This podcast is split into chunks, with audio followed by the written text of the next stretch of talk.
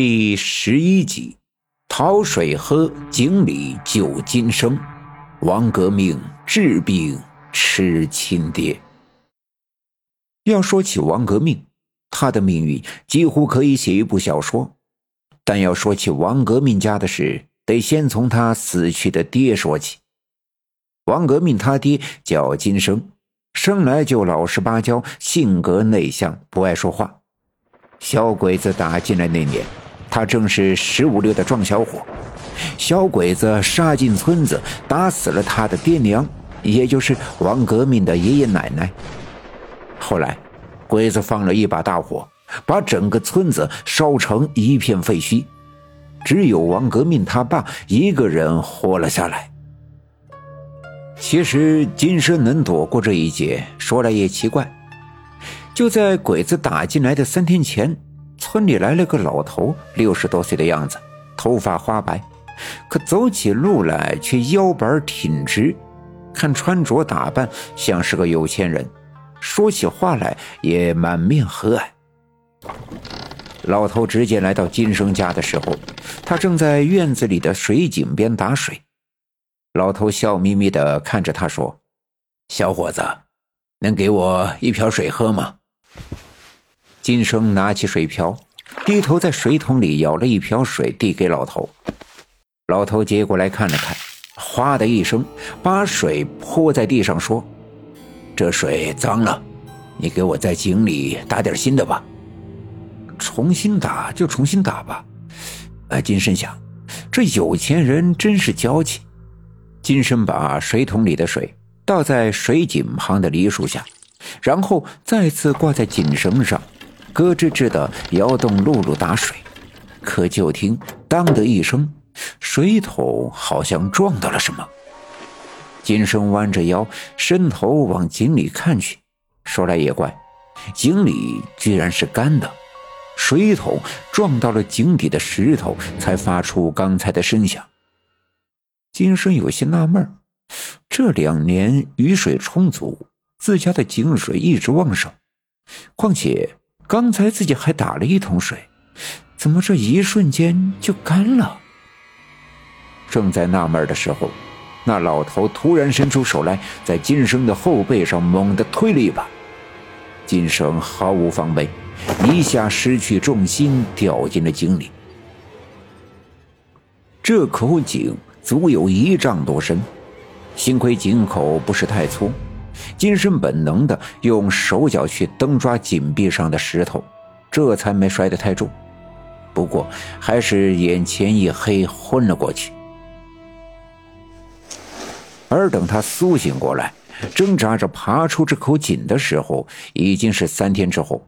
这才发现，往日里热热闹闹的村子变成了一片焦土，到处都是横七竖八死去的村民。金生都傻眼了，张大嘴巴，甚至都忘记了哭。金生在村里走了几圈，除了来啄食腐肉的乌鸦外，就再也没有任何的活物。后来天黑了，金生就爬回了井里，在井里昏昏沉沉的睡了七天七夜。要不是路过的游击队员来打水，发现了他。今生没准就死在了这口井里。游击队员给他治好了掉进井里时候的摔伤，给他东西吃。村里已经没有人了，于是游击队便收留了他。在后来的几年里，他就跟着游击队走南闯北，却从没说过一句话。大家都以为他是个哑巴。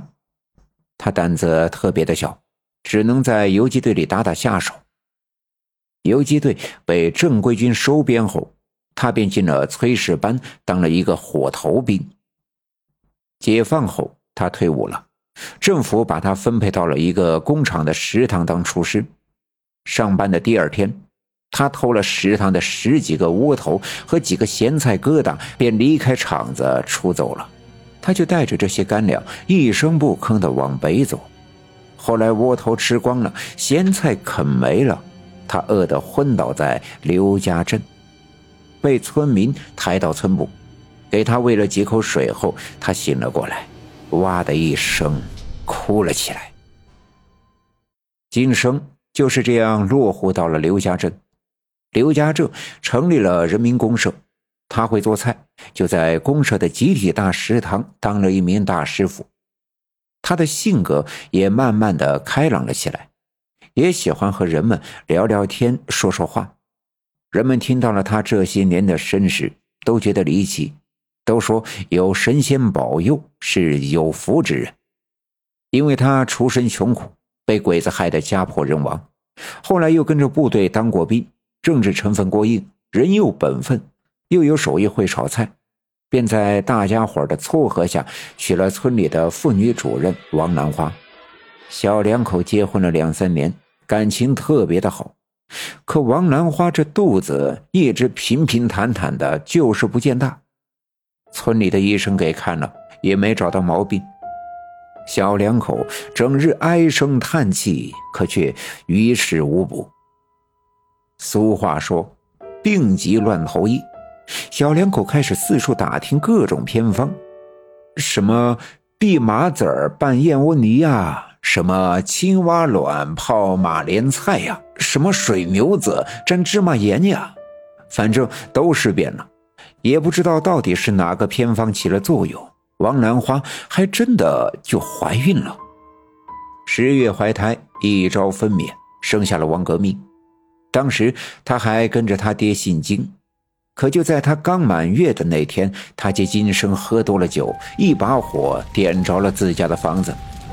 村民们闻讯赶来救火，可金生拦着死活不让，还指着从屋里抱着王革命逃出来的王兰花破口大骂：“什么臭婊子、破鞋，骂的可难听了。”骂了一阵后，趁着大伙没注意，一头扎进自家的井里。人们七手八脚的把他打捞上来的时候，金生已经断了气。后来，王兰花就给革命改了自己的姓，叫王革命。王革命从小就体弱多病，三天两头的感冒发烧，一发烧就口吐白沫，浑身抽筋。王兰花可真是操碎了心。后来有人给出了个偏方，说要吃井里的鱼炖螳螂子。螳螂子倒是好弄，村里的树上多的是，可井里的鱼却不好弄。说来也巧，就真有人在用水桶打水的时候，打上了一条又肥又大的白鳞漂子。